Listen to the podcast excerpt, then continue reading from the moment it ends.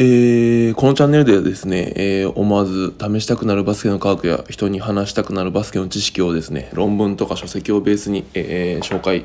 解説していきたいなと思っています。え、まあ面白いなと思っても思わなくてもですね、まあいいねとかお気に入りしていただけると、え、励みになりますのでよろしくお願いします。え、最近ですね、ブログも始めたので、え、説明欄の方にリンクがあるのでそちらの方から、えー、ブログの方を見ていただければと思います。えー、まああれですね、過去の動画とかを、えーと、文章化したりしてるので、うん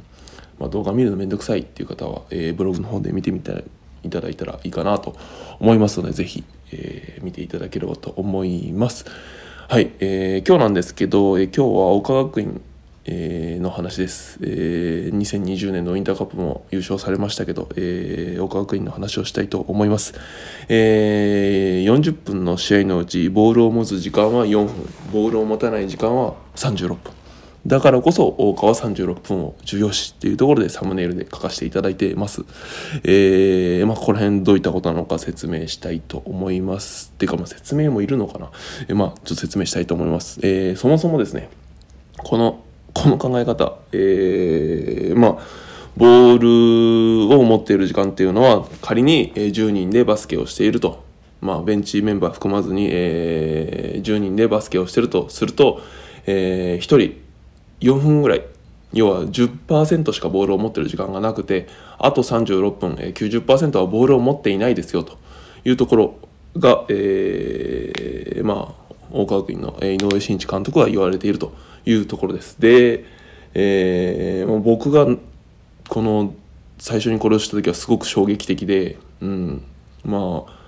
えー、ボールを持ったスキルがない、まあ、僕ですから、えーまあ、全然上手じゃないので、えー、そのボールを持ってない時間で、え、試合に貢献できるというか、え、活躍できるっていうところを、え、そういった視点を持って出してもらった、え、すごく重要な言葉なのかなと思ってますのでまあ知ってるよって方もいらっしゃるかもしれませんが改めて、え、言いたいなすごい重要なことだから改めてこれだけで動画作りたいなと思って作ってます。うんで、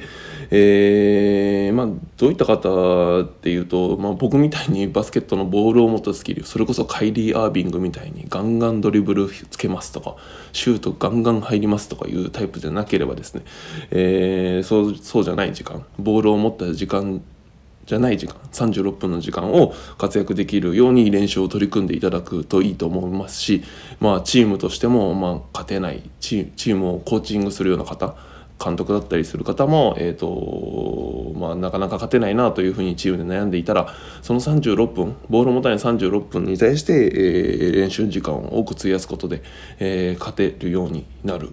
ななっていただけたらなと思って、えー、います。うん、はいなので、まあ、僕としてはこの動画とかブログを始めるきっかけといったらきっかけになっている、えー、考え方ですので、えー、紹介したいと思います。えっとですね、えー、今回紹介するのはですね、この日本最高峰のバスケ学っていう井上慎一監督と、まあ、三上さんの、えー、本になります。この本の中に、えー、そういった岡学院の、まあ、なんでしょうね、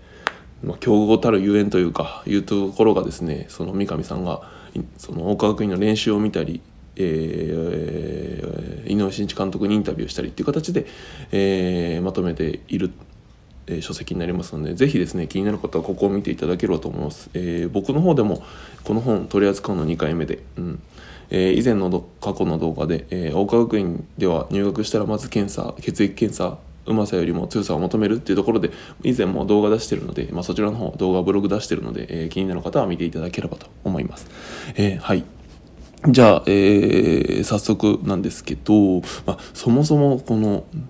36分が重要そうだからそうちょっとあれですけど36分が重要ですっていうのはもう自明のことなんですけどもだからこそな僕の動画とかブログでは結構ボールを持ってない部分のせあの知識とか科学を結構紹介してます。例えばディフェンスとかリバウンドの科学っていうところで動画出させていただいてるのも本当にボールを持ってない状態での話ですし、ま今後もスペーシングとかあとは何だろうスクリーンとかボールを持ってないスキルってところの、えー、知識だったり科学試してみたいようなものだったりっの科学だったりっていうのを紹介していかないきたいなと思っているので、うん、ぜひそこら辺見ていただければもしかしたら参考になるかもしれないし、えー、他の動画で、えー、そういったボールを持ってない時間のスキルを伸ばしていただければと思います。うんでじゃあ井上監督はじゃあ実際どう言ってるのかっていうのをちょっと紹介していきたいと思います。えー、井上監督は何て言ってるかというとですね、えー、一般的にボールを持っているわずか4分のための練習が非常に長いと。どこの練習を見ても大抵そう。しかし実際は36分の方がはるかに長いし36分の方が大切である。選手はもちろんのことそれに気づいていないコーチが多いのかもしれない。ボールを持っていない36分の方が大切であると認識すればおのずと練習の組み立て方が見えてくるというところで、えー、井上監督がおっしゃっています、うん、本の中でですけどね。おっしゃっています、うん、なのでまあそういった36分ボール持って36分っていうところを重要視されるといいのかなと思います。うん、まあだから例えばで言うとまあ例えば何がそれに該当するかっていうとですねちょっと言いたいと、まあ、スクリーンのさっき言ったように、まあ、スクリーンですね。スクリーンの書き方だったりディフェンスであればスクリーンの抜け方であったりあとはオフェンス時のスペーシングだったり、まあ、ディフェンス時のまスペーシング。あとはリバウンドとかえー、オフェンスディフェンスの切り替えの準備速攻に備えるとか速攻に走るとかそういったところですよねなので、まあ、そういったところを、えー、意識してですね練習されるといいのかなと思います。うんなのでまあ36分っていうのがすごく重要っていうのを認識していただいてその上で練習に取り組む練習内容を組むっていう個人練習とかチーム練習を組むっていうのは、えー、重要なのかなと思います、うん。まあ、ちょっと勘違いしてほしくないのはボールを持ったスキルが全く大事じゃないという意味では全くなくて、えー、うん。バスケットはそもそも多くのシュートを決めるスポーツなので他のスポーツに比べて点数が多いスポーツですので、まあ、当たり前のようにシュート練習も非常に重要なんですけども、まあ、とはいうもののそのどうしてもそこって、まあ、センス的なところもあるしなのでそういったところでボールを持ったスキル厳しいなってところで悩んでる伸び悩んでる選手とかチームとかあったらまあ是非あの気持ち切り替えて、えー、ボールを持ったスキルではない部分ボールを持たない36分ってところに、えー、自分の練習時間とか、えー、学ぶ時間、えー、動画とか、えー、本とかを見て学ぶ時間を増やすと少しでも、えー、と成長に役立てるのかられるのかなと思ってます。うん。はい。えー、本日は以上です。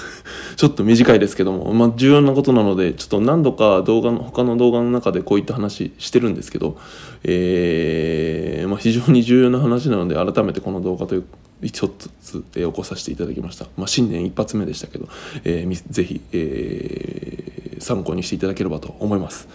はい。それでは次回。またよろしくお願いします。失礼します。